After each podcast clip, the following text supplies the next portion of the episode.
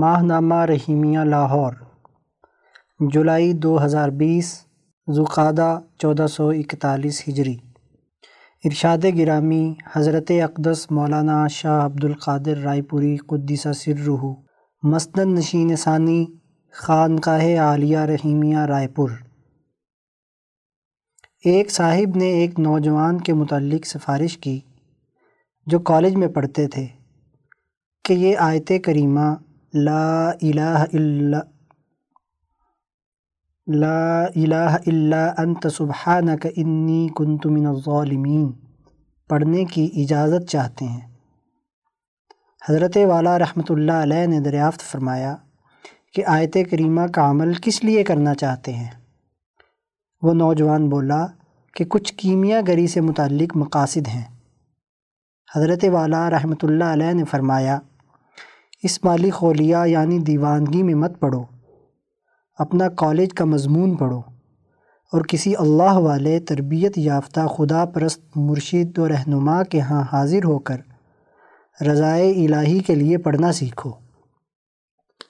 نیز فرمایا کہ میرے خیال میں خدا تعالی جس سے ناراض ہوتے ہیں، اس کو عملیات اور کیمیا گری کی دھن میں مبتلا کر دیتے ہیں۔ سیکشن، درس قرآن عنوان معاہدات کی خلاف ورزی انعامات الہی سے محرومی کا سبب۔ تحریر شیخ التفسیر مفتی عبد الخالق آزاد رائے پوری۔ قال اللہ تعالی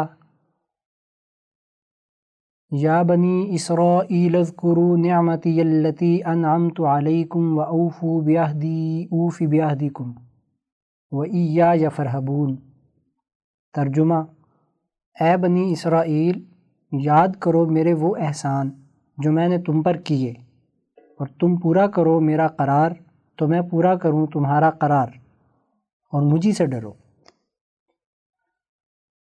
شروع صورت سے آیت انتالیس تک یہ حقیقت واضح کی گئی کہ قرآن حکیم متقین کی ایک ایسی جماعت تیار کرتا ہے جو دنیا میں اللہ تعالیٰ کے احکامات کے مطابق خلافت اور حکومت کا نظام قائم کرے۔ آیت اکیس سے انسانیت پر ہونے والے انعامات کا ذکر ہے۔ پھر آیت تیس سے حضرت آدم علیہ السلام کی پیدائش کا مقصد خلافت عرضی کی ذمہ داریاں دینے اور اس حوالے سے علوم عطا کرنے کا تذکرہ تھا۔ اس طرح آغاز آدمیت سے لے کر بنی اسرائیل تک اس طرح آغاز آدمیت سے لے کر بنی اسرائیل تک کی انسانی تاریخ کے بنیادی اساسی امور واضح کر دیے گئے۔ یا بنی اسرائیل، اس آیت چالیس سے انسانی تاریخ کی ایک اہم جماعت بنی اسرائیل کا تذکرہ ہے۔ اسرائیل حضرت یعقوب علیہ السلاۃ والسلام کا نام ہے۔ اس کا معنی عبداللہ ہے۔ ان کی اولاد کو بنی اسرائیل کہا جاتا ہے۔ چنانچہ پہلے ان پر ہونے والے انعامات الہیہ کا ذکر ہے، پھر ان انعامات کے باوجود انہوں نے خلافت عرضی کی ذمہ داریوں سے جس طرح روگردانی کی، اس کی تفصیلات بیان کی گئی ہیں۔ اس صورت میں تین دفعہ یا بنی اسرائیل آیا ہے۔ سب سے پہلے اس آیت یعنی آیت چالیس سے لے کر چھیالیس تک بنی اسرائیل کی اصولی خرابیوں اور کوتاہیوں کا ذکر ہے۔ پھر آیت سنتالیس سے دوسری دفعہ یا بنی اسرائیل کہہ کر آیت ایک سو اکیس تک ان اصولی خرابیوں کی مزید تفصیلات بیان کی گئی ہیں۔ پھر تیسری دفعہ یا بنی اسرائیل کہہ کر آیت ایک سو بائیس سے ایک سو پچاس تک حضرت ابراہیم علیہ السلاۃ والسلام کی اصل تحریک سے روگردانی اور نبی اکرم صلی اللہ علیہ وسلم کی مخالفت سے متعلق بنی اسرائیل کی گمراہیوں اور خرابیوں کو واضح کیا گیا ہے۔ قرآن حکیم میں بنی اسرائیل سے متعلق ان تمام تر تفصیلات کا بنیادی مقصد یہ واضح کرنا ہے کہ اب اس دور میں تورات اور انجیل جیسی کتابوں کے حاملین یہود و نصارہ اس قابل نہیں رہے کہ وہ دنیا کی قیادت اور رہنمائی کے فرائض سر انجام دے سکیں۔ اس لیے کہ ان میں انسانیت دشمن رویے، بد اخلاقیاں اور بد کرداری کی ایسی حالت بد پیدا ہو چکی ہے جو کسی طرح بھی کسی قومی نظام یا بین الاقوامی حکومت و خلافت کی اہلیت سے مطابقت نہیں رکھتی۔ اس لیے قرآن حکیم کی صورت میں ایک جامع کتاب مقدس کا نزول اس دور کا تقاضا ہے۔ تاکہ اعلیٰ اخلاق کے حاملین متقین کی جماعت پیدا کی جائے، جو قوموں کی قومی اور بین الاقوامی اجتماعیت کو خلافت خداوندی کی اساس پر استوار کرے۔ اور دین حق کو دنیا میں غالب کرنے کے لیے جد و جہد کرے۔ چنانچہ آیت 150 سے آخر صورت تک قرآن تعلیمات کی روشنی میں اعلیٰ اخلاق اور ترقی یافتہ ارتفاقات کی تفصیلات کا بیان ہے۔ اذکرو نعمتی اللتی انعمت علیکم۔ بنی اسرائیل کو مخاطب کر کے سب سے پہلے انہیں اپنے انعامات یاد کرائے گئے۔ قرآن حکیم میں نعمت سے مراد علم و حکمت اور اس کی اساس پر قائم نظام اور قانون ہوتا ہے۔ بنی اسرائیل میں ہزاروں انبیاء علیہ السلاۃ والسلام بھیجے گئے۔ ان میں الاظم انبیاء کا تذکرہ کرتے ہوئے اللہ تعالیٰ نے فرمایا ہے آتینہ حکم و علما۔ ہم نے انہیں حکم اور علم عطا کیا۔ چنانچہ حضرت موسیٰ علیہ السلاۃ والسلام پر علم و حکمت کی بارش کرتے ہوئے تورات، حضرت داؤد علیہ السلاۃ والسلام پر زبور اور حضرت عیسیٰ علیہ السلاۃ والسلام پر انجیل کا نزول ہوا۔ پھر ان کتب مقدسہ پر عمل کرنے کی صورت میں فرعون صفت حکمرانوں سے نجات دلائی اور حکومت اور خلافت عطا کی۔ اس طرح یکے بعد دیگرے ایک طویل عرصے تک شام کے علاقے میں انہیں حکمرانی حاصل رہی۔ دیگر بہت سے انعامات الہیاں ہیں جن کا تذکرہ آگے آ رہا ہے۔ و اوفو بیاہ دی اوفی بیاہ کم بنی اسرائیل کو دوسرا حکم یہ دیا گیا کہ وہ اللہ سے کیے ہوئے عہد کو پورا کرے۔ انسانی سماج اللہ سے کیے ہوئے عہد اور دیگر انسانوں سے ہونے والے سماجی معاہدات کو پورا کرنے سے ہی ترقی کرتا ہے۔ بنی اسرائیل سے تورات میں خدا پرستی اور انسان دوستی سے متعلق احکامات الہیہ کو پورا کرنے کا پختہ عہد اور معاہدہ ہوا تھا۔ وہ اللہ کے حکم کو پورا کریں گے تو اللہ بھی انہیں علم و شعور اور حکمرانی عطا کیے رکھے گا۔ حضرت شیخ الہند مولانا محمود حسن رحمۃ اللہ علیہ تحریر فرماتے ہیں کہ توریت میں اللہ تعالیٰ نے بنی اسرائیل سے یہ قرار کیا تھا کہ تم توریت کے حکم پر قائم رہو گے اور جس پیغمبر کو بھیجوں اس پر ایمان لا کر اس کے رفیق رہو گے تو ملک شام تمہارے قبضے میں رہے گا۔ بنی اسرائیل نے اس کو قبول کر لیا، مگر پھر وہ اس قرار پر قائم نہ رہے۔ بدنیتی کی ریفت لے کر مسئلے غلط بتلائے، حق کو چھپایا، اپنی ریاست جمائی، پیغمبر علیہ السلاۃ والسلام کی اطاعت نہ کی، بلکہ بعض پیغمبروں کو قتل کیا۔ تو ریت میں جہاں حضرت محمد رسول اللہ صلی اللہ علیہ وآلہ وسلم کی صفت تھی اس کو بدل ڈالا، اس لیے گمراہ ہوئے۔ اس آیت میں بنی اسرائیل کی گمراہیوں میں اصولی خرابیاں، نعمتوں کی ناشکری اور معاہدات کی خلاف ورزی کو قرار دیا ہے۔ جن اقوام اور جماعتوں میں معاہدات کی خلاف ورزی کی عادت پیدا ہو جائے، وہ خلافت اور حکومت کی اہلیت کھو بیٹھتی ہے جبکہ اللہ تعالیٰ کا مقصد انسانیت سے یہ ہے کہ وہ عدل و انصاف کی اساس پر خلافت قائم کرنے کی اپنے اندر اہلیت اور استعداد پیدا کرے۔ اس آیت میں زوال پذیر قوموں کی پہلی بنیادی خرابی معاہدات عمرانی کی پاسداری نہ کرنے کی صورت میں ظاہر ہوتی ہے۔ وہ عیا یا فرحبون اللہ تعالیٰ سے ڈریں۔ مال و دولت یا کسی فرعون صفت ظالم طاقتور سے ڈرنے کی ضرورت نہیں۔ کتاب مقدس قرآن حکیم پر ایمان لائیں۔ اس دور میں یہی وہ کتاب ہے جو علم و حکمت، جو علم و حکمت اور عدل و انصاف کا قانون اور نظام زندگی بیان کرتی ہے۔ اللہ سے ڈریں اور اس کتاب مقدس کی تعلیم پر عمل کریں اور اپنے اندر خلافت و حکومت کی اہلیت پیدا کریں۔ اس دور کی کامیابی اسی بات میں مضمر ہے۔ سیکشن درس حدیث۔ عنوان ظالم حکمران کی سزا۔ تحریر مولانا ڈاکٹر محمد ناصر جنگ۔ عن ابن عمر رضی اللہ عنہ یقول، سمعت رسول اللہ صلی اللہ علیہ وسلم عند حجرت عائشة یقول ينصب لكل غادر لواء يوم القيامة ولا غدرة اعظم من غدرة امام عامة مسنن احمد۔ حدیث نمبر پانچ ہزار تین سو اٹھتر۔ ترجمہ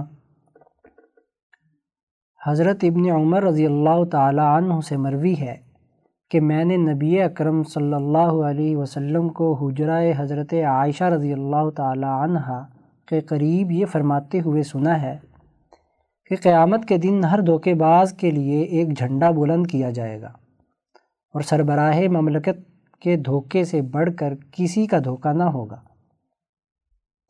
عادل حکمرانوں کے فضائل کا ذکر احادیث مبارکہ میں ملتا ہے۔ روز محشر عادل حکمران کو اللہ عرش کے سائے تلے بلا لیں گے۔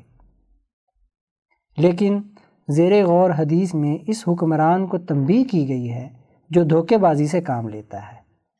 آپ صلی اللہ علیہ وسلم نے فرمایا کہ روز قیامت ایک ایسا جھنڈا جو سب سے بڑا ہوگا اس حکمران کے لیے گاڑا جائے گا جو عوام کو دھوکہ دیتا رہا ہے۔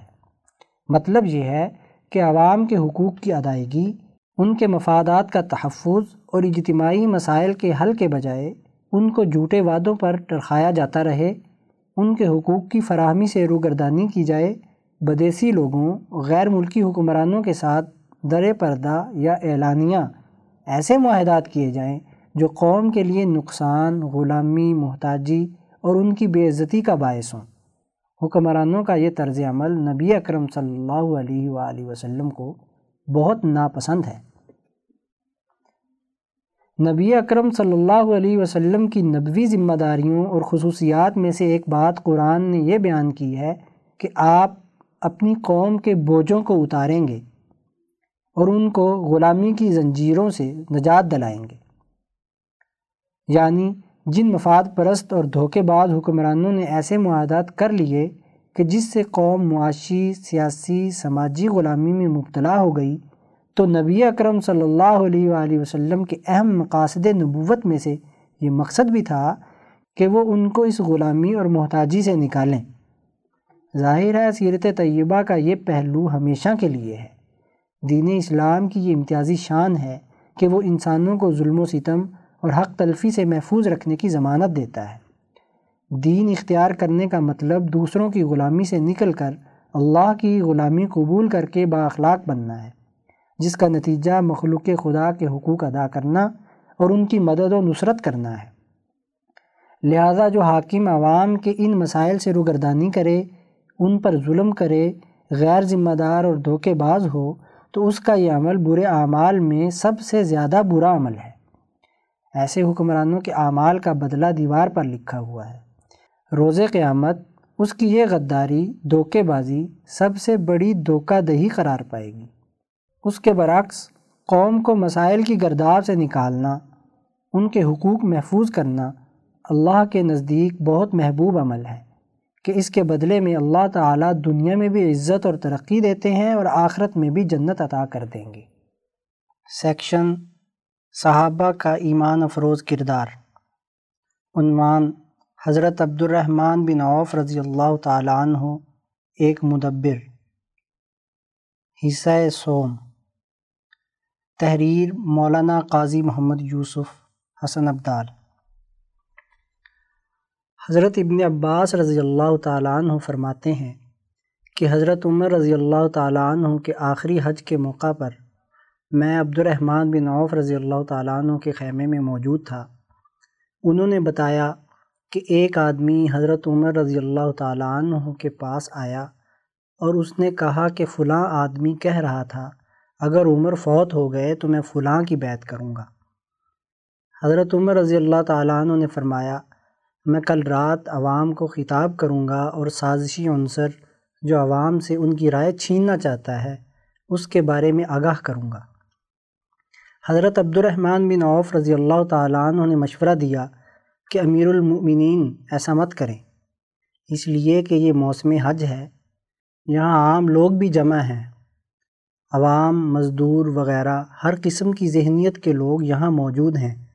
جو آپ کی مجلس میں غالب رہتے ہیں، وہ بھی ہیں۔ یہ مخلوط اجتماع ہے۔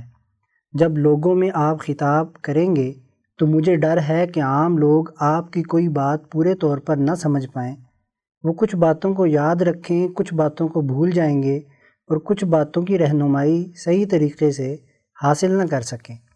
غلط اور صحیح میں فرق نہ کر سکیں اور کوئی اور چیز ذہن نشین کر بیٹھیں۔ اس لیے اس واقعے پر آپ جلدی مت کریں۔ ہاں آپ جب مدینہ طیبہ تشریف لے جائیں تو مدینہ دار الحجرہ و سنہ ہے۔ اور وہاں خالص اہل علم، قوم کے بڑے سرداران، نظام کو چلانے والے اور اس کی نوعیت کو سمجھنے والے موجود ہوں گے۔ اس وقت آپ جو بات کہیں گے، وہ بات مضبوط ہوگی۔ پوری جماعت کو آپ کی بات سمجھ آئے گی۔ وہ اس کو صحیح محل پر رکھ کر غور و فکر کریں گے اور اس سے رہنمائی لیں گے۔ حضرت عمر رضی اللہ تعالیٰ عنہ نے اس رائے کو قبول کر لیا اور فرمایا اگر میں مدینہ گیا اور ٹھیک ہوا تو میں یہ باتیں لوگوں سے ضرور کروں گا۔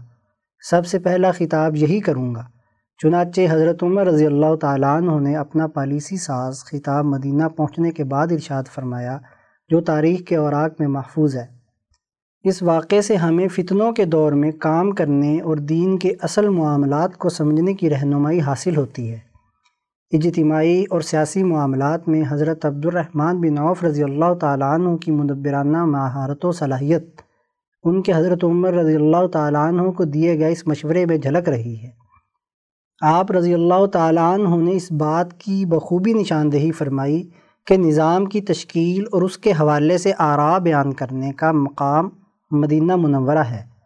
مکہ مکرمہ میں عوام، نظام اور اس کی پالیسی سازی کے حوالے سے شکوک و شبہات ذہنوں میں لے کر نہ جائیں تاکہ عرض خلافت میں انتشار پیدا نہ ہو۔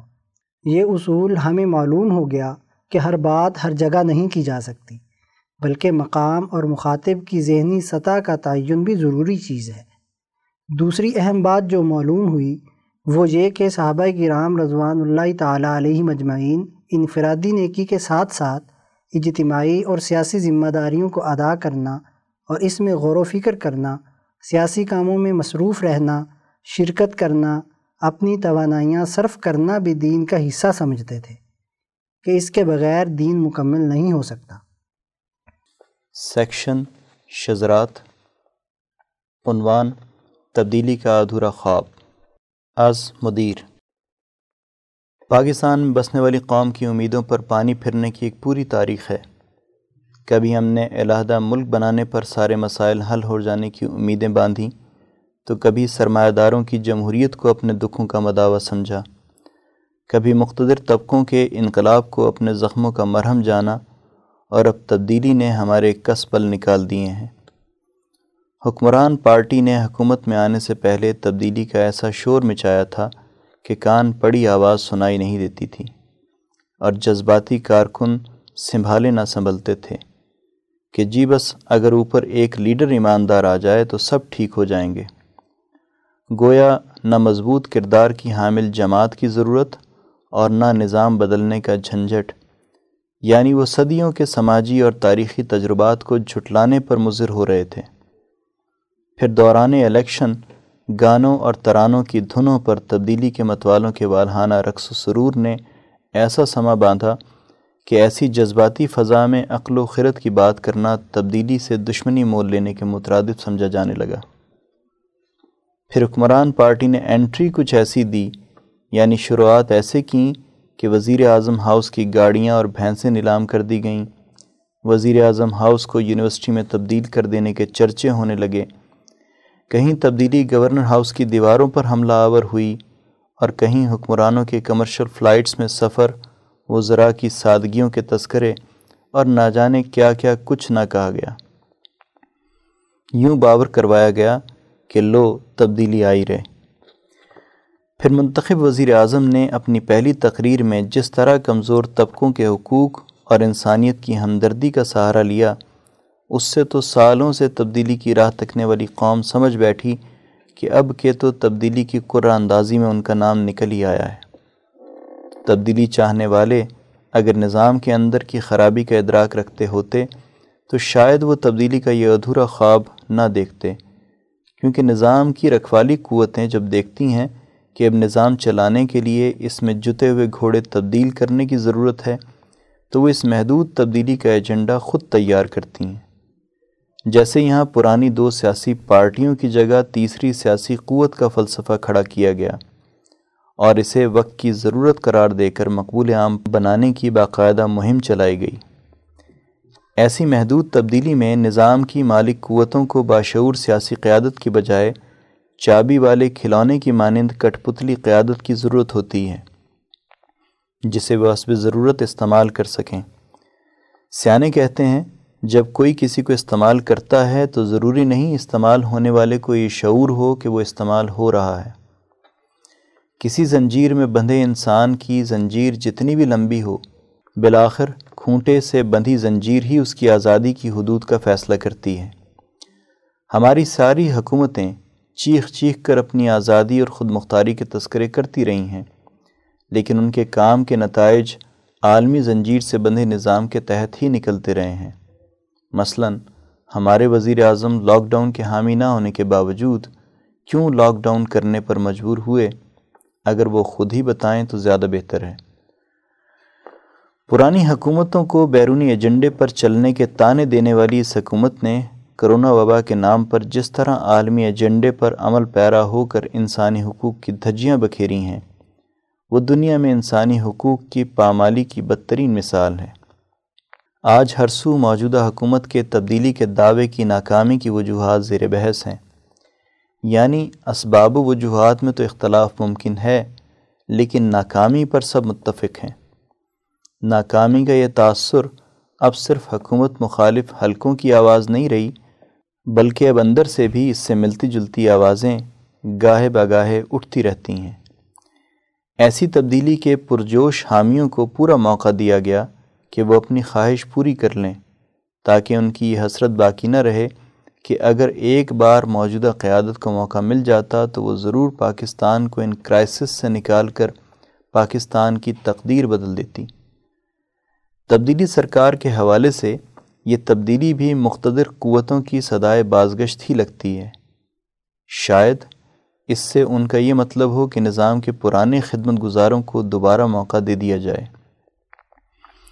ان حالات میں پرانی پارٹیوں کی کوئی گنجائش نہیں ہے، جیسے ہم نظام کی حقیقی تبدیلی کے بغیر تیسری سیاسی قوت کے فلسفے کو قوم سے دھوکہ سمجھتے ہیں، ایسے ہی پرانی سیاسی قوتوں کو بھی اس نظام کی محافظ قوتیں سمجھتے ہیں۔ جو چلا ہوا کارتوس تو ہیں، لیکن کسی حقیقی تبدیلی کے لیے قطن بھی موضوع نہیں۔ قوم کی کسی مایوسی سے فائدہ اٹھاتے ہوئے انہیں دوبارہ قوم پر مسلط کرنے کی کوشش نہ کی جائے اور نہ ہی مستقبل کے لیے ریزرو قیادت میں کسی نئے نوخیز لیڈر کو سامنے لا کر قوم سے مذاق کیا جائے۔ موجودہ تبدیلی نے جو کچھ اب تک قوم سے مذاق کر لیا ہے وہ کافی ہے۔ اس کا قرض بھی قوم نے یہ کہتے ہوئے ادا کر دیا ہے کہ مٹی کی محبت میں ہم آشفتہ سروں نے وہ قرض اتارے ہیں کہ واجب بھی نہیں تھے۔ اب تو ضرورت ثمر کی ہے کہ اس قوم کے نوجوان اس ظالمانہ نظام کی کٹھ پتلیوں کا اعلی کار بننے کی بجائے درست نظریے کا شعوری ادراک، پرخلوص جد و جہد اور نظم و ضبط کے تقاضوں کی تکمیل کریں۔ ہمارے ملک کے باشعور نوجوانان ملک و ملت دینی شعور کی اساس پر خود اپنے اوپر اعتماد کریں، قومی کردار ادا کرنے کی ذمہ داری اپنے کندھوں پر اٹھائیں۔ وقت احسان پہنچا ہے کہ وہ قوم کو اس بوسیدہ گلے سڑے نظام سے نجات کے لیے شعوری بنیادوں پر کوئی انقلابی حکمت عملی طے کریں۔ سیکشن افکار شاہ ولی اللہ۔ عنوان انسانی ترقی اور حقیقی کامیابی کا نبوی طریقہ کار۔ حصہ دوم مترجم مفتی عبدالخالق آزاد رائے پوری۔ امام شاہ ولی اللہ دہلوی رحمۃ اللہ علیہ نے اس باب کے شروع میں انسان کی ترقی اور کامیابی کے حوالے سے دو طریقہ کار کی نشاندہی کی تھی۔ ایک یہ کہ انسان اپنی حیوانیت کو سرے سے ختم کر دے اور صرف اپنی ملکیت کو ترقی دے۔ دوسرا طریقہ کار یہ کہ حیوانی تقاضوں کی اصلاح کرتے ہوئے ملکی تقاضوں کی تکمیل کی جائے۔ اس دوسرے طریقہ کار کے بارے میں شاہ صاحب رحمۃ اللہ علیہ نے بتلایا کہ یہ انبیاء علیہ السلام کا طریقہ ترقی ہے اور انسان کی یہی حقیقی ترقی اور کامیابی ہے۔ اس کی مزید تفصیل بیان کرتے ہوئے امام شاہ ولی اللہ دہلوی رحمۃ اللہ علیہ فرماتے ہیں، اس کی تفصیل یہ ہے کہ اپنی حیوانیت کو سرے سے ختم کرنے کا پہلا طریقہ کار مجذوب لوگ اختیار کرتے ہیں اور ان کی تعداد بہت تھوڑی ہوتی ہے۔ کامیابی کے پہلے طریقے کے نقصانات نیز اس طریقہ کار میں درجہ ذیل خرابیاں پائی جاتی ہیں۔ یہ طریقہ کار بڑی مشقت والی ریاضات برداشت کرنے، دنیا کی ہر چیز سے بہت زیادہ بے تعلق اور فارغ رہنے کا ہوتا ہے۔ ایسے لوگ بہت تھوڑے ہوتے ہیں۔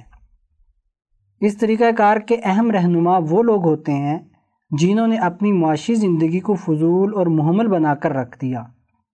ان کے لیے دنیا میں کوئی کشش اور چاہت نہیں ہوتی۔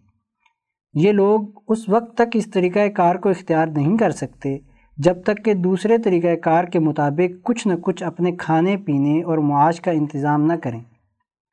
پھر یہ لوگ کامیابی کے درج ذیل دو راستوں میں سے ایک راستے کو بالکل محمل چھوڑ دیتے ہیں۔ نمبر ایک، کامیابی کا ایک راستہ دنیا میں ارتفاقات کی اصلاح کا ہے۔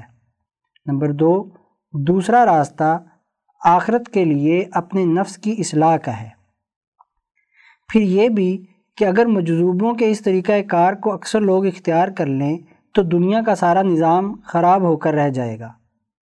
اگر تمام لوگوں کو اس طریقہ کار کا پابند بنایا جائے تو ایسا کرنا انہیں ایک ناممکن بات کا پابند بنانا ہوگا۔ اس لیے کہ ارتفاقات انسانی جبلت کا بنیادی حصہ ہیں۔ حقیقی کامیابی کے دوسرے طریقے کے فوائد و ثمرات۔ انسانی ترقی کے دوسرے راستے کی درج ذیل خصوصیات اور فوائد ہیں۔ ایک، اس طریقہ کار کے رہنما اور آئمہ مفہمون یعنی سمجھدار لوگ ہوتے ہیں۔ ان کی ملکیت اور بہیمیت میں باہمی مصالحت ہوتی ہے۔ دو، یہ سمجھدار لوگ بیک وقت دین اور دنیا دونوں کی حکمرانی اور ریاست قائم کرتے ہیں۔ تین، انسانیت میں ان کی دینی دعوت بہت زیادہ مقبول ہوتی ہے۔ چار ان کے جاری کردہ طریقہ کار کی چار، ان کے جاری کردہ طریقہ کار کی ہی عام طور پر اتباع کی جاتی ہے۔ پانچ، اس طریقہ کار پر عمل کرنے سے ملکیت اور بہیمیت میں مصالحت کے حامل لوگوں کے کمالات منحصر ہوتے ہیں۔ جو دینی کاموں میں سبقت لے جانے والے اور دائیں ہاتھ میں نامہ اعمال لینے والے ہیں، ایسے لوگ اکثریت میں ہوتے ہیں۔ چھ یہ طریقہ کار ایسا ہے کہ ایک ذہین اور کن ذہن آدمی بھی اس پر عمل کر کے کامیاب ہو جاتا ہے۔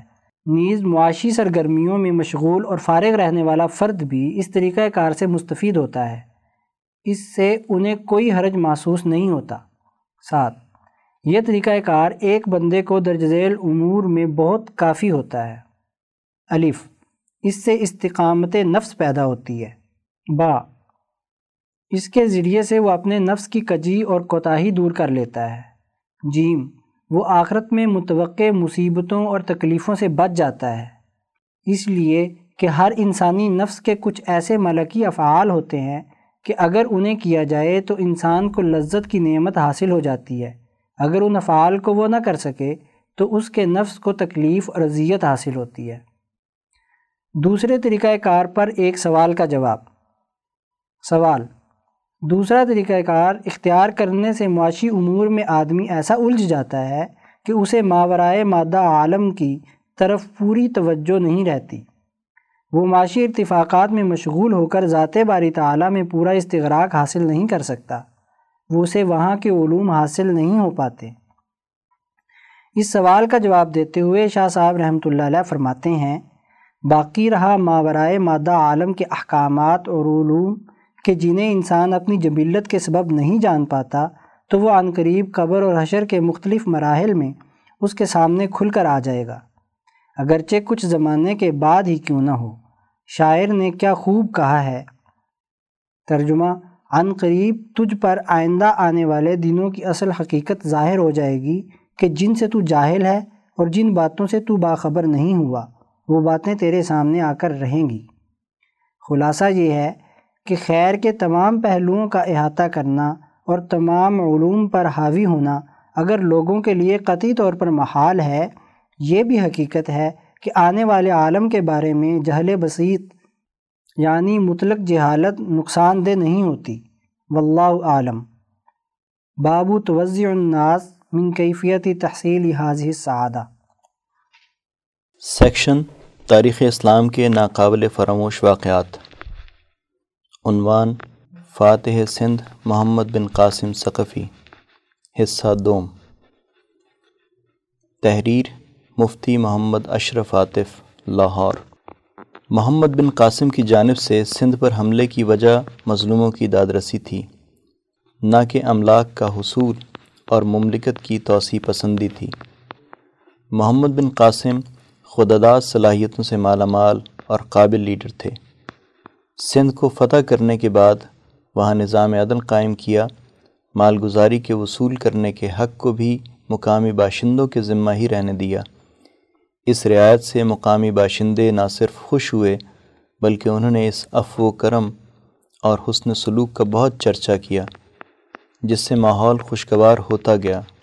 اس طرح وہاں کے لوگوں نے نہ صرف محمد بن قاسم کی اطاعت قبول کی بلکہ اپنے ہم قوم افراد کو یہ کہہ کر اطاعت پر آمادہ کیا کہ ہماری سلطنت تباہ ہو گئی، فوجی طاقت جاتی رہی، اب ہم میں مقابلے کی ہمت نہیں۔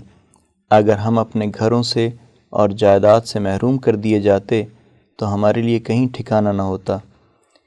ان فاتحین کی مروت و عدل سے ہمارا سب کچھ محفوظ ہے۔ مزید یہ کہ محمد بن قاسم نے دیگر مذاہب کے لوگوں کو ان کی عبادت گاہوں میں عبادت کی اجازت دی۔ سید طفیل احمد منگلوری لکھتے ہیں کہ محمد بن قاسم کا برہنوں کے ساتھ حسن سلوک اور ان کی عبادت گاہوں کی دیکھ بھال کا اس دور کے ہندو مورخوں نے بھی اعتراف کیا ہے۔ محمد بن قاسم نے یہاں کے غیر مسلم باشندوں کو وہی حیثیت دی جو صحابہ کرام رضوان اللہ تعالی اجمعین نے اہل ایران کو دی تھی یعنی نکاح اور زبیحہ کے علاوہ تمام امور میں ان کے ساتھ اہل کتاب کا صبرتاؤ کیا۔ محمد بن قاسم نے تمام مفتوحہ علاقوں میں مسلمانوں کی بستیاں قائم کیں، مساجد تعمیر کیں، عوام کو ان کے حقوق سے آشنا کیا، ان کے جان و مال اور عزت و آبرو کی اہمیت و حرمت کے بارے میں آگاہ کیا۔ ان اقدامات سے انسانی حقوق کے حوالے سے اسلام کا پیغام یہاں کے لوگوں تک پہنچا، جس کے نتیجے میں بڑی تعداد میں لوگ مسلمان ہوئے۔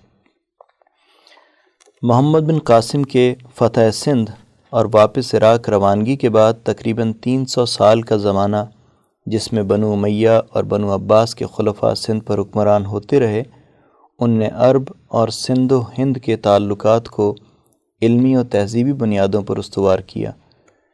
سندھ کی فتح گویا اس خطے میں سیاسی، تہذیبی اور علمی روشن خیالی کے دور کا آغاز تھا۔ گرفتاری اور وفات۔ جب سلیمان بن عبد الملک خلیفہ بنے اور ادھر حجاج بن یوسف کا انتقال ہو گیا، تو خلیفہ نے عراق پر یزید بن محلب ازدی اور صالح بن عبد الرحمن تمیمی کو حکمران مقرر کیا۔ ان دونوں کو حجاج اور اس کے خاندان سے سخت عداوت تھی، کیونکہ حجاج نے یزید بن محلب کو خراسان کی عمارت سے معزول کر کے قطعبہ بن مسلم باہلی کو خراسان کا امیر بنا دیا تھا۔ چنانچہ صالح بن عبد الرحمن نے سندھ کے امیر یزید بن ابو کبشہ کو لکھا کہ چونکہ محمد بن قاسم بھی آل ابو عقیل میں سے ہیں، اسے گرفتار کر کے عراق روانہ کرو۔ عراق پہنچے تو دیگر آل ابو عقیل کے ساتھ محمد بن قاسم کو واسط کے قید خانے میں بند کر دیا گیا اور وہ وہیں اٹھارہ جولائی سات سو پندرہ عیسوی کو انتقال کر گئے۔ اس طرح وہ ایک گروہی عصبیت اور انتقامی سیاست کا شکار ہو گئے۔ اندھی عداوت میں کسی امیر کو یہ نظر نہ آیا کہ وہ اپنی داخلی سیاست و عداوت کی بھٹی میں اسلام کے کتنے بڑے فاتح کو چھونک رہے ہیں۔ اس کے بعد نہ صرف اسلامی فتوحات کا سلسلہ رک گیا، بلکہ اکثر مفتوحہ علاقے باغی بن گئے اور مسلمانوں کو سخت پریشانی اٹھانی پڑی۔ سیکشن ملکی معیشت۔ عنوان کرونا بجٹ، تحریر محمد کاشف شریف راول پنڈی بجٹ دو ہزار بیس اکیس قومی اسمبلی میں پیش ہونے کے بعد اپوزیشن پارٹیوں، تجزیہ نگاروں اور ماہرین نے حکومت کی نااہلی اور عوام کی مشکلات کے تناظر میں غیر سنجیدگی کے رویے پر خوب تنقید کی۔ ہم سب کو اچھی طرح معلوم ہے کہ شاید ہی ان میں سے کوئی عوام کی حالت زار کا درد رکھتا ہو۔ دراصل حکومتی پارٹی، بیوروکریسی اور سیاسی پارٹیوں سمیت یہ سب ناقدین دراصل ایک ہی ٹرائکا کا حصہ ہیں، جس میں جاگیردار، سرمایہ دار اور ہر قسم کی بیوروکریسی شامل ہے۔ پاکستان میں معیشت کے دو رخ ہیں، ایک کا تعلق اسٹرائکہ کی معاشی طاقت سے ہے اور دوسرے کا تعلق عام عوام سے ہے۔ ہر آفت اور مشکل کی گھڑی میں یہ لوگ غریب، بھوکے، آفت زدہ اور بیمار لوگوں کو دکھا کر امداد اور قرضے حاصل کرتے ہیں اور ان قرضوں میں بہت کم عام عوام کی فلاح کے لیے استعمال ہوتا ہے۔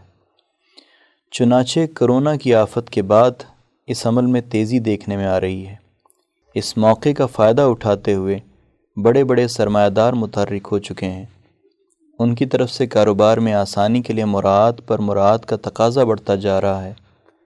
دوسری جانب بیوروکریسی اعلان کی جانے والی مراد کو پروسیجر کی بھول بھلائیوں میں ڈال کر اپنا حصہ وصول کرنے کی حکمت عملی پر کار فرما نظر آتی ہے۔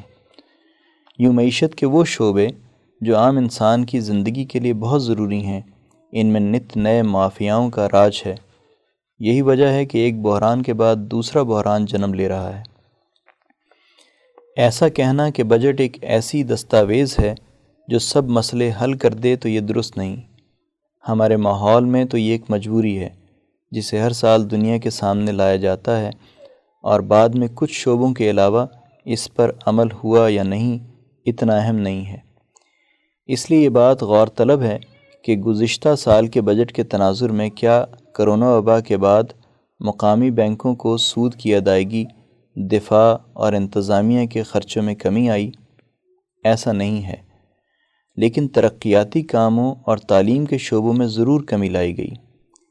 یہی منظر نئے بجٹ کا بھی ہے، جہاں بینکوں کو سود کی ادائیگی گزشتہ سال ستائیس اشاریہ ایک کھرب روپے سے بڑھا کر انتیس اشاریہ پانچ کھرب روپے، دفاع بارہ اشاریہ تیرہ کھرب سے بڑھا کر بارہ اشاریہ نو کھرب اور انتظامیہ کا بجٹ چار اشاریہ پانچ کھرب سے بڑھا کر چار اشاریہ آٹھ کھرب کر دیا گیا ہے۔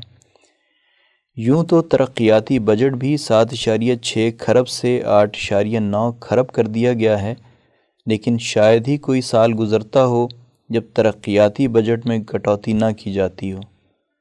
چنانچہ گزشتہ سال اس بجٹ میں تین سو بائیس ارب روپے کی کٹوتی کی گئی اور مندرجہ بالا تمام مدات میں دوران سال بجٹ سے زائد ادائیگیاں کی گئیں۔ دراصل حکومتوں کا تبدیل ہونا نت نئی پارٹیوں کی صورت میں سیاسی کھیل، دوسری جانب عوام سے تعاون کا مطالبہ اور ان کی ترقی و خوشحالی کے نعرے، طویل مدت قبل لکھے جانے والے ڈرامے کا پلاٹ اور ڈائلاگ ہیں۔ جس میں موجودہ نظام کی موجودگی میں تبدیلی دیوانے کا خواب ہی رہے گا۔ سیکشن عالمی منظر نامہ عنوان امریکی غلبے کے شاخسانے لیبیا۔ تحریر مرزا محمد رمضان راول پنڈی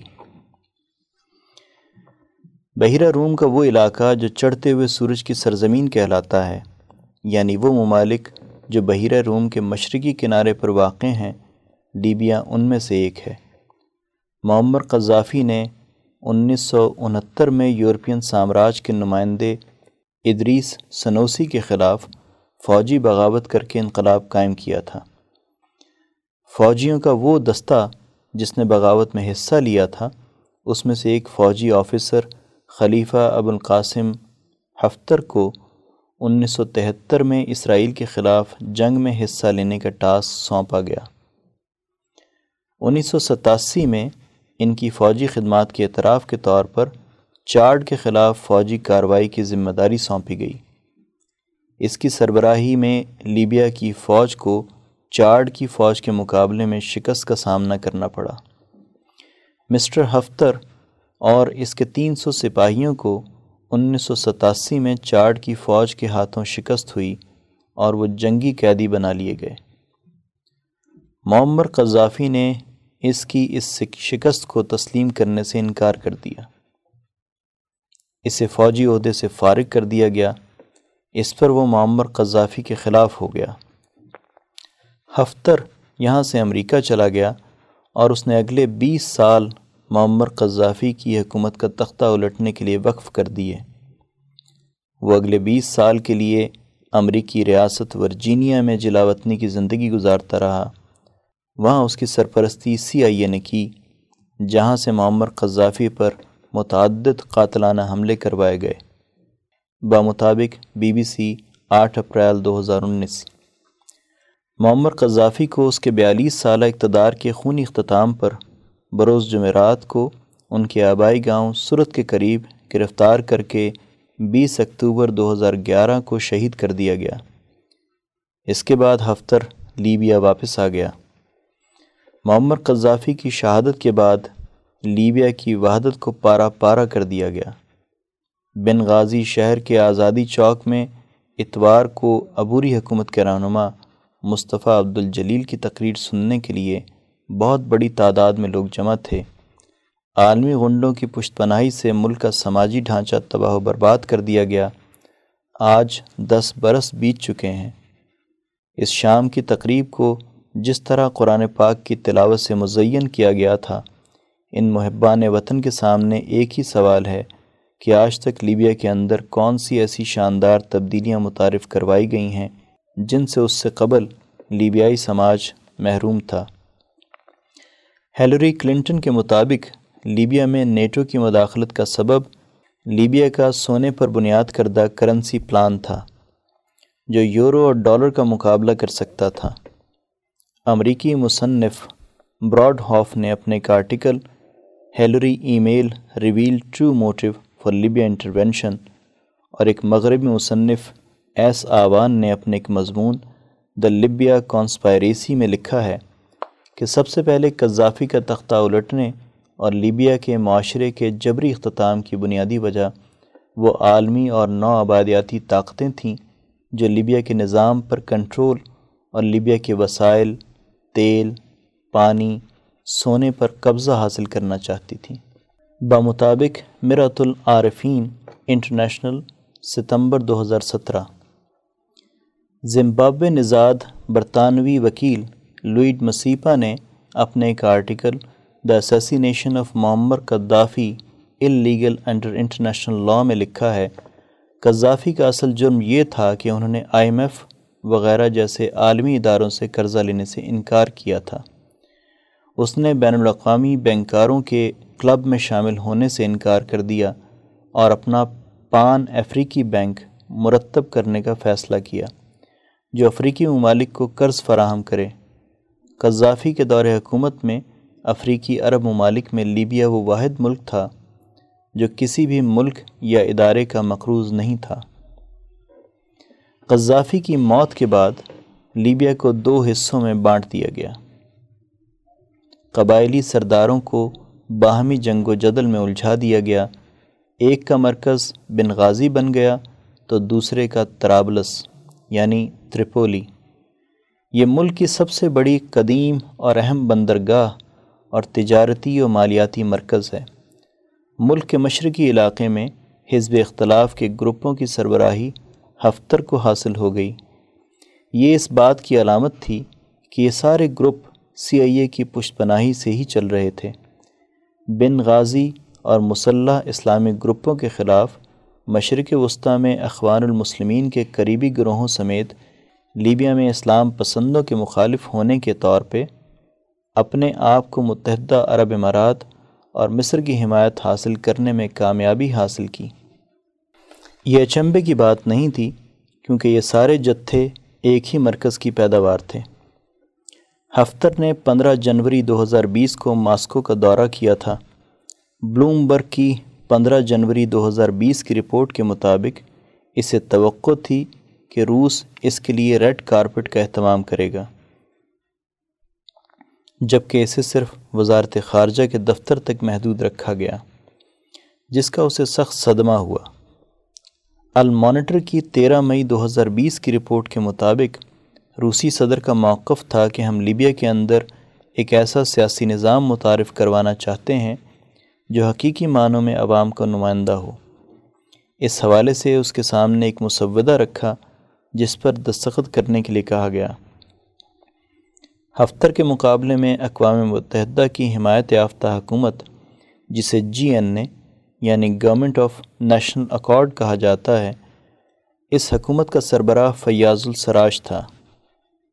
اس نے جنگ بندی کے اس معاہدے پر دستخط کر دیے، جبکہ ہفتر نے غور و فکر کے لیے مزید وقت مانگا۔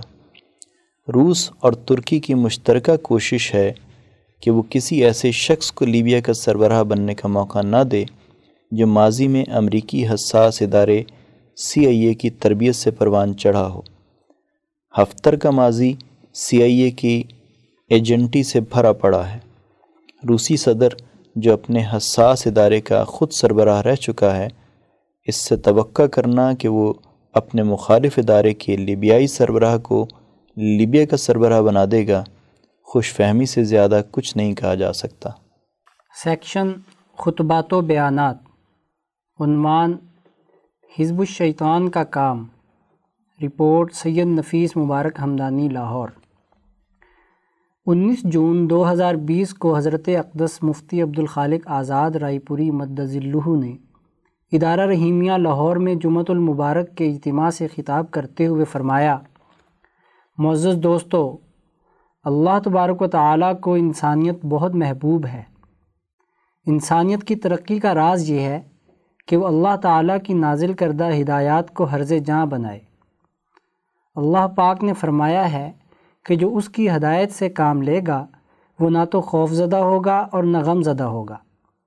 جو اس پر عمل نہیں کرے گا، شیطان کی اتباع کرے گا، تو وہ دنیا میں بھی خوف زدہ رہے گا، مصیبتوں اور مشقتوں میں مبتلا ہوگا اور اس کے لیے آخرت کا عذاب بھی بہت سخت ہے۔ اللہ تبارک و تعالیٰ نے ارشاد فرمایا ہے کہ ان شیطان لکم ادو فتخذوہ ادوا شیطان تم انسانوں کا دشمن ہے، تم بھی اسے اپنا دشمن سمجھو۔ دشمن کو دشمن سمجھنا ایمان کی علامت ہے۔ دشمن کو دوست سمجھنا کفر کی علامت ہے۔ اپنے دشمن سے دوستی لگانا، اس کی باتوں میں آ جانا اس کے پھیلائے ہوئے پروپیگنڈے کے زیر اثر چلے جانا اور دشمن کو اپنا خیر خواہ سمجھ کر اس کے ساتھ معاملات طے کرنا پرلے درجے کی حماقت اور کفر و منافقت ہے۔ پھر اگلی اہم بات یہ فرمائی کہ ان نما یدعو حزبہ یعنی شیطان تمہارا ایسا دشمن ہے جو انسانوں کو اذیت اور تکلیف پہنچانے کے لیے اپنی پوری حزب، پارٹی اور ٹیم ورک سے کام لیتا ہے۔ اس کا ایک لشکر ہے حزب الشیطان۔ وہ اپنے لشکر کو اس کام پر لگاتا ہے کہ جو لوگ بھی اس کی پارٹی میں شامل ہوتے جائیں، انہیں وہ جہنم والا بناتا چلا جائے۔ اس کے مقابلے میں ایک لشکر اللہ تعالیٰ کا بھی ہے، حزب اللہ۔ اور اللہ کا حزب اور پارٹی بھی بڑے منظم انداز سے کام کرتی ہے۔ اس لیے تم اللہ کے حزب اور لشکر کے ساتھ اپنا تعلق قائم کرو۔ اس آیت مبارکہ میں مسلمانوں کو ایک ٹارگٹ دیا گیا ہے کہ دیکھو، اپنے دشمن کی پہچان پیدا کرو۔ اس کی خوشنما باتوں میں نہ ہو۔ باتیں تو خوبصورت ہی کی جاتی ہیں، جن سے انسانوں کو گمراہ کیا جاتا ہے۔ کیونکہ بات اگر بری ہوگی تو کون اس کی دعوت کو قبول کرے گا؟ اسی کا نام تو دجل و فریب ہے کہ بات بڑی خوبصورت ہو، بظاہر اس پر کوئی عقلی اعتراض نہ ہوتا ہو، کوئی منطقی سوال اس پر نہ کیا جا سکے۔ لیکن کیا بظاہر اس کے سائنٹیفک ہونے پر اسے قبول کر لیا جائے؟ نہیں۔ کیونکہ اگر غور و فکر اور تدبر سے جائزہ لیا جائے تو ان عقلی اور منطقی باتوں میں بہت سی بے عقلیاں بھی ہوتی ہیں۔ اس کی کوئی علمی بنیاد نہیں ہوتی۔ البتہ عام آدمی اسے نہیں سمجھ پاتا۔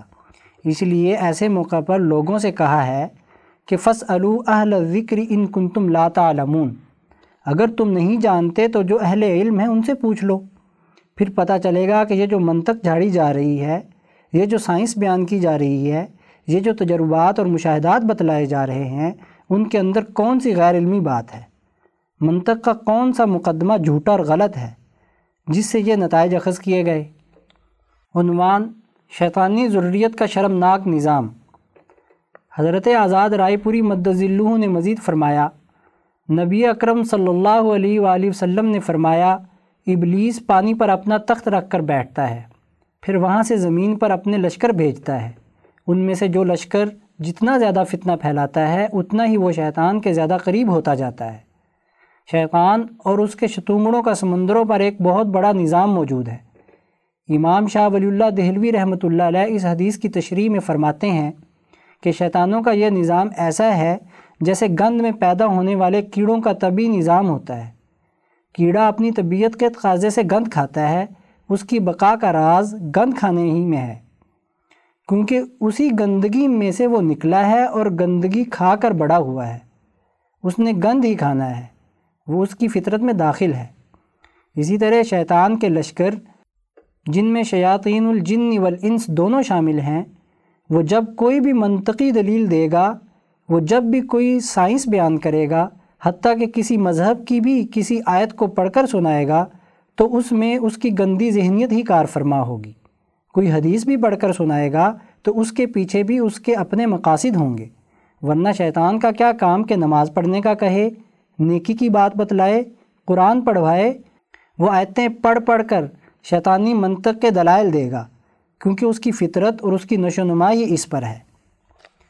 پچھلے ڈھائی سو سال سے شیطان نے جب سے انسانوں کا خاندانی نظام تباہ و برباد کیا ہے، جس کا آغاز یورپ میں ہوا، مرد اور عورت کے آزادانہ اختلاط میاں بیوی کے حقوق و فرائض سے ہٹ کر عورتوں کا غیر مردوں سے تعلق اور مردوں کا غیر عورتوں سے تعلق آج تمام تر تغیرات اور موڈیفیکیشن کے ساتھ اس کی بدترین نسل ایسی زہریلی بن گئی ہے کہ وہ گند ہی کھاتی ہے، گند ہی پھیلاتی ہے۔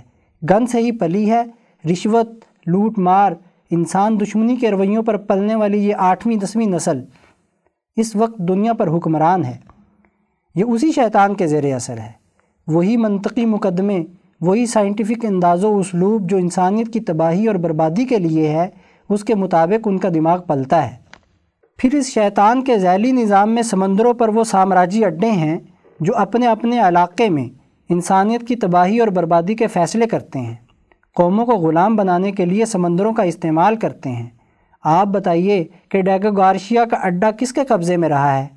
قطر کے اس چھوٹے سے جزیرے سے شیطان اکبر جو اپنی سینٹرل کمانڈ کے تحت پورے سینٹرل ایشیا کو کنٹرول کرنے کے لیے بیٹھا ہوا ہے، وہ ان تمام حکومتوں کے نتنوں میں لگام ڈال کر ان کا رخ متعین کرتا ہے کہ تم نے یہ کرنا ہے۔ کیا ساری دنیا کو نہیں پتہ کہ وہ یہ شیطان ہے؟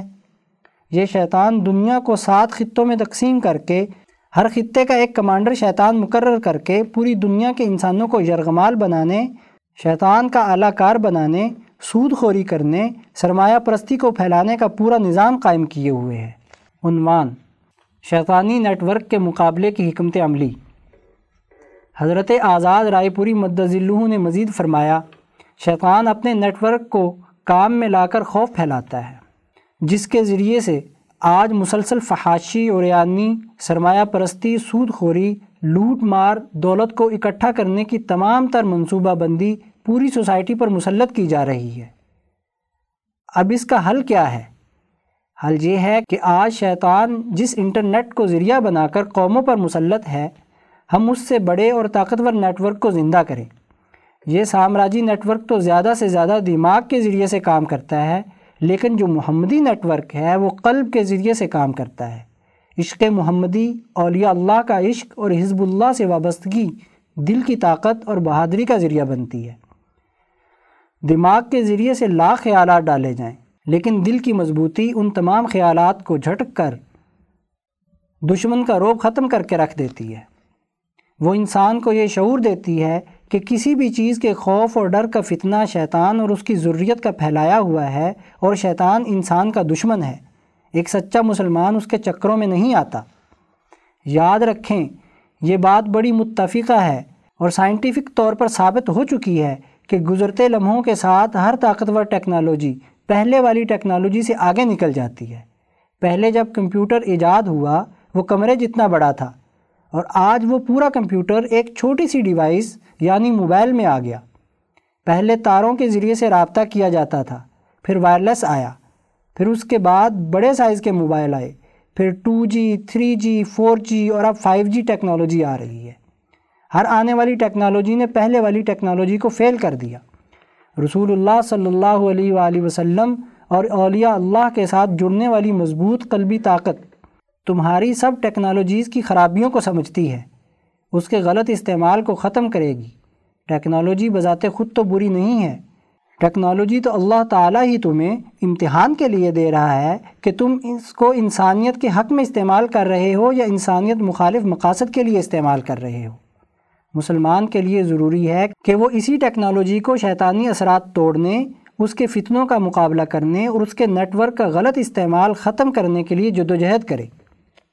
اب آپ انسانیت کو واپس پتھر کے دور میں نہیں دھکیل سکتے۔ آپ سائنسی ترقیات کا انکار نہیں کر سکتے۔ آج اس فور جی اور فائیو جی کے زمانے میں آپ ٹو جی کے فضائل نہیں بیان کر سکتے۔ اب تو آپ نے آگے بڑھنا ہے۔ جو قلبی جرت کے ساتھ میدان میں آئے گا اور ٹیکنالوجی کا درست استعمال کرے گا تو وہی کامیاب ہوگا۔ ٹیکنالوجی کے فوائد سے انکار نہیں ہے۔ اس کے ذریعے سے انسان نما شیطانوں نے جو خوف اور فتنہ پیدا کیا ہے، اس کا توڑ بھی آپ نے اسی کے ذریعے سے کرنا ہے۔ اور اس سے اوپر والی ٹیکنالوجی، جس کا تعلق روحانی طاقت اور ایمانی قوت سے ہے، اسے استعمال میں لانا ہے۔ عنوان انسانی حقوق سے متصادم شیطانی حربہ۔ حضرت آزاد رائے پوری مدذلہ نے مزید فرمایا، آج انسانیت کی تباہی کے لیے شیطان نے بالکل ہی نیا طریقہ ایجاد کیا ہے۔ جو پچھلے آٹھ دس ہزار کی، جو پچھلے آٹھ دس ہزار سال کی انسانی تاریخ میں نہیں ہوا۔ اس نئے فتنے کا سب سے پہلے شیطانوں نے تعارف کرایا، جس کا عنوان ہے لاک ڈاؤن۔ یہ شیطان کی انسانیت دشمن کردار کا سب سے بڑا نمونہ ہے۔ یہ شیطان کے انسانیت دشمن کردار کا سب سے بڑا نمونہ ہے۔ اس وقت کے شیطان اور ابلیس نے پانی پر تخت بچھا کر سی آئی اے کے ان اڈوں کے ذریعے جنہوں نے ہر علاقے کی کمانڈ سنبھالی ہوئی ہے، اپنے علاقے کی حکومتوں کو آرڈر کیا ہے کہ لاک ڈاؤن مسلط کر کے ان کی معیشت تباہ و برباد کر دو۔ اس سے بڑی شیطنت کیا ہوگی؟ کیا کبھی دنیا میں ایسا لاک ڈاؤن ہوا کہ پوری انسانیت کو بند کر دیا گیا ہو؟ کسی آئین دستور مذہب اور نظریے میں لاک ڈاؤن نام کی کوئی چیز نہیں۔ یہ بنیادی انسانی حقوق سے بالکل متصادم کام ہے۔ لیکن یہاں شیطانی نیٹ ورک نے انسانوں کو یرغمال بنا لیا، خوف زدہ کر دیا، انہیں لاک انہیں لاک لگا کر بند کر دیا تاکہ ان کی معیشت تباہ ہو، ملکوں کے حکمران طاقتور بنے اور عوام معیشت کے الجھاؤں میں مبتلا ہوں۔ وہ خوف زدہ ہو کر یا تو دنیا سے رخصت ہو جائیں یا ان کے ڈب پر ڈھل جائیں اور ان کے اعلیٰ کار اور ایجنٹ ہو جائیں۔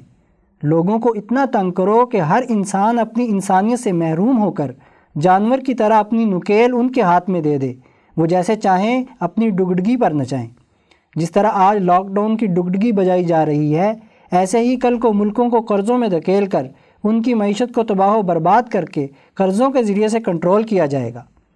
اس شیطانی نیٹ ورک کے ذریعے سے انسانی دماغوں کو ہائی جیک کر کے ان کو اپنے عالمی سامراجی مقاصد کے لیے استعمال میں لایا جائے گا۔ ایسے حالات میں ایک مسلمان کو گھبرانا نہیں، مایوس نہیں ہونا۔ کیونکہ نبی اکرم صلی اللہ علیہ وآلہ وسلم نے فرمایا، میری امت میں قیامت تک ہمیشہ ایسی جماعت ضرور رہے گی جو اس شیطانی نیٹ ورک کا مقابلہ کرے گی۔ اگر اس جماعت کو شیطان تکلیف پہنچانے کی کوشش بھی کریں گے تو ان کی مخالفت انہیں کوئی نقصان نہیں پہنچا سکے گی، کیونکہ وہ انسانیت کی بقا کی جنگ لڑ رہی ہوگی۔ کیا ہمیں رسول اللہ صلی اللہ علیہ وسلم کی اس بات پر یقین نہیں ہے؟ یاد رکھیے، شیطانی قوتوں کا نیٹ ورک ٹوٹنا ہے، انسانیت بحال ہوگی، وہ اپنے حقوق کے لیے نکلی ہوئی ہے۔ پھر جس بیماری کو بہانہ بنا کر لاک ڈاؤن کیا گیا، یہ بیماری اصل نہیں، بلکہ اصل بیماری دلوں کا مرض ہے۔ کہ انسانوں کو غلام اور یرغمال بنایا جائے۔ اس لیے دشمن کو دشمن سمجھیں۔ سرمایہ پرستوں کی میڈیکل سائنس اور رسمی مذہب کی کہانیوں، حکمرانوں کی تقریروں اور ان کے بظاہر خوش نما الفاظ کے پیچھے مت جائیں۔ حقائق کا شعور حاصل کریں۔ نبی اکرم صلی اللہ علیہ وآلہ وسلم کی تعلیمات اور آپ کی سنت کو مضبوطی سے پکڑ لیں۔ اللہ تعالی ہمیں دین کو سمجھنے، اپنے دشمن کو دشمن سمجھنے اور اس کا مقابلہ اور مزاحمت کرنے کی توفیق عطا فرمائے۔ آمین۔ سیکشن عظمت کے مینار۔ عنوان رئیس الاحرار مولانا حبیب الرحمن لدھیانوی۔ تحریر وسیم اعجاز، کراچی۔ حریت و آزادی کے ایک عظیم مجاہد اور بر عظیم پاک و ہند کی بیسویں صدی کی متحرک شخصیات میں ایک نمایاں نام رئیس الاحرار حضرت مولانا حبیب الرحمن لدھیانوی کا ہے۔ ان کا شمار مولانا ابوالکلام آزاد، شیخ الاسلام حضرت مولانا سید حسین احمد مدنی، مفتی اعظم حضرت مولانا مفتی کفایت اللہ دہلوی، حکیم اجمل خان، ڈاکٹر مختار احمد انصاری کے ممتاز رفیقوں میں ہوتا ہے۔ وہ حضرت اقدس مولانا شاہ عبد القادر رائے پوری کے مخلص، متوسل اور مرید رہے۔ سیاسی طور پر انہی سے رہنمائی لیتے تھے۔ رئیس الاحرار حضرت مولانا حبیب الرحمن لدھیانوی گیارہ سفر تیرہ سو دس ہجری بمطابق تین جولائی اٹھارہ سو بانوے عیسوی کو لدھیانہ میں پیدا ہوئے۔ ان کے والد حضرت مولانا محمد ذکریہ لدھیانہ کے معروف عالم دین اور مفتی اعظم پنجاب تھے۔ موصوف نے ابتدائی تعلیم اپنے دادا مولانا شاہ محمد لدھیانوی سے حاصل کی۔ انیس سو تین میں دادا جان کے وصال کے بعد مولانا نور محمد لدھیانوی کے مدرسہ حقانی لدھیانہ میں داخل کروائے گئے، جہاں ابتدائی کتابیں پڑھنے کے بعد وہ جالہندر اور امرتسر میں بھی زیر تعلیم رہے۔ جنگ بلقان کا آغاز ہوا تو مولانا حبیب الرحمن کے دل میں انگریزوں کے خلاف نفرت نے شدت اختیار کر لی تھی۔ اسی دوران اپنے ہم مکتبوں کے ساتھ مل کر مولانا نور محمد لدھیانوی کے اسلامیہ اسکول کے میدان میں ایک جلسے کا اہتمام کیا۔ اٹھارہ سو ستاون کے بعد اپنی نوعیت کا یہ پہلا جلسہ تھا۔ اس جلسے میں زندگی کے تمام شعبوں سے تعلق رکھنے والے اور تمام مذاہب کے لوگوں نے شرکت کی تھی۔ یہ جلسہ ان کی زندگی میں ایک سنگ میل تھا، جہاں سے ان کی سیاسی زندگی کا آغاز بھی کہا جا سکتا ہے۔ انیس سو سترہ عیسوی میں تعلیم کی غرض سے دارالعلوم دیوبند تشریف لے گئے، جہاں ان کا تعارف اس دور کی اکابر شخصیات سے ہوا۔ ان میں حضرت اقدس، شاہ عبد الرحیم رائے پوری اور شاہ عبد القادر رائے پوری کے نام سر فہرست ہیں۔ انیس سو انیس میں تحریک خلافت کے ابتدائی دور سے ہی جلسوں میں شرکت کرنے لگے۔ جلیاں والا باغ کے سانحے نے مولانا کی تحریکی سرگرمیوں کے لیے مہمیز کا کام دیا۔ وہ انیس سو بیس سے انیس سو پچاس تک جمعیت علماء ہند کے رکن رہے، اپنے سیاسی تدبر کی بنیاد پر مجلس احرار اور جمعیت علماء ہند کو آپس میں ملائے رکھنا یقیناً ان کا کمال تھا۔ وہ پنجاب میں تحریک خلافت کی روح رواں سمجھے جاتے تھے۔ نیز تحریک خلافت کی سینٹرل کمیٹی اور تمام اہم امور میں بذریعہ خط و کتابت ان کے ساتھ رابطے میں رہتی تھی۔ نیز تحریک خلافت کی سینٹرل کمیٹی تمام اہم امور میں بذریعہ خط و کتابت ان کے ساتھ رابطے میں رہتی تھی۔ انیس سو بیس عیسوی میں تحریک خلافت اور انیس سو اکیس عیسوی میں تحریک عدم تعاون میں سرگرم کردار ادا کرنے کی پاداش میں انہیں پابند سلاسل ہونا پڑا۔ اس کے بعد تحریکات آزادی میں کام کرنے کی وجہ سے وقتاً فوقتاً قید کا سامنا کرنا پڑا۔ انیس سو اکیس سے انیس سو سینتالیس تک انگریز سامراج نے انہیں متعدد بار گرفتار کیا۔ انہوں نے مجموعی طور پر تیرہ سال چھ ماہ جیلوں میں گزارے۔ لدھیانہ کے عوام مولانا حبیب الرحمن سے بے پناہ عقیدت اور محبت رکھتے تھے، جس کا ایک شاندار مظاہرہ انیس سو بائیس میں اس وقت دیکھنے میں آیا جب لدھیانہ کی جیل میں انگریز سامراج نے انہیں پھانسی کی کوٹھڑی میں بند کر دیا۔ اس کے بعد پورے شہر لدھیانہ سے ہزاروں کی تعداد میں عوام جلوس کی شکل میں احتجاج کے لیے نکلے، جن میں پانچ ہزار خواتین بھی شامل تھیں۔ اس جلوس نے حکومت پر ایک روپ قائم کر دیا۔ انیس سو چھبیس میں لدھیانہ کی شاہی مسجد پر جب قادیانیوں نے قبضہ کر لیا، تو اس کو چھڑوانے میں بھی مولانا حبیب الرحمن لدھیانوی کا کردار نمایاں رہا۔ بعد میں اس مسجد کی تولیت بھی مولانا موصوف کے سپرد کر دی گئی، جسے انہوں نے یہ بخوبی نبھایا اور آج تک ان کے خاندان کے پاس ہی ہے۔ انتیس دسمبر انیس سو انتیس عیسوی کو مجلس احرار اسلام کے نام سے مسلمانہ نے بر عظیم کے ایک پلیٹ فارم کی بنیاد رکھی گئی۔ امیر شریعت حضرت مولانا سید عطاء اللہ شاہ بخاری، رئیس الاحرار مولانا حبیب الرحمن لدھیانوی چودھری افضل حق، مولانا سید محمد داود غزنوی اور مولانا مظہر علی اظہر وغیرہ کا شمار اس تحریک کے بانیان میں کیا جاتا ہے۔ رئیس الاحرار مولانا حبیب الرحمن لدھیانوی برسوں مجلس احرار ہند کے صدر رہے، جو ملک کی مقبول ترین جماعت بن چکی تھی۔ مولانا ابو الحسن علی ندوی سوان شاہ عبد القادر رائے پوری میں لکھتے ہیں کہ احرار کی تحریک، اگرچہ مولانا حبیب الرحمن لدھیانوی اور چودھری افضل مرحوم کی سیاسی ذہانت اور مولانا عطاء اللہ شاہ بخاری کے اخلاص، جوش اور سہر بیانی کا نتیجہ تھی، لیکن اس کے قالب میں جو دینی روح تھی، وہ ادر شاہ عبد القادر رائے پوری کے تعلق اور اخلاص و درد کا پرتو تھی۔ رئیس الاحرار مولانا حبیب الرحمن لدھیانوی کا روحانی تعلق خانقاہ عالیہ رحیم رائے پور سے تھا۔ حضرت مولانا شاہ عبد القادر رائے پوری کے دست حق پرست پر بیت ہوئے، پھر پوری زندگی اپنی انفرادی اور اجتماعی اور خاص طور پر سیاسی زندگی کے مسائل کے حل کے لیے حضرت رائے پوری ثانی کی رہنمائی کو مشل راہ بنا لیا۔ حضرت اقدس کی مجالس میں بھی مولانا حبیب الرحمن لدھیانوی کا تذکرہ کثرت سے ملتا ہے۔ انیس سو سینتالیس میں تقسیم ہند کے بعد لدھیانہ سے دہلی منتقل ہو گئے تھے۔ بقیہ زندگی کی تمام تر سرگرمیاں دہلی میں رہ کر سر انجام دیں۔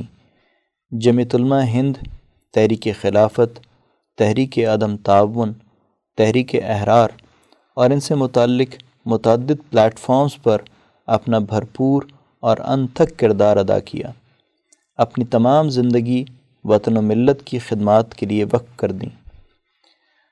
رئیس الاحرار مولانا حبیب الرحمن لدھیانوی کا وصال بھی ٹھیک چھیاسٹھ سال بعد گیارہ سفر المظفر تیرہ سو چھہتر ہجری بمطابق دو ستمبر انیس سو چھپن عیسوی کو ہوا۔ مجاہد ملت حضرت مولانا حفظ الرحمن سہاروی نے ان کی شخصیت کا ذکر اس طرح کیا ہے۔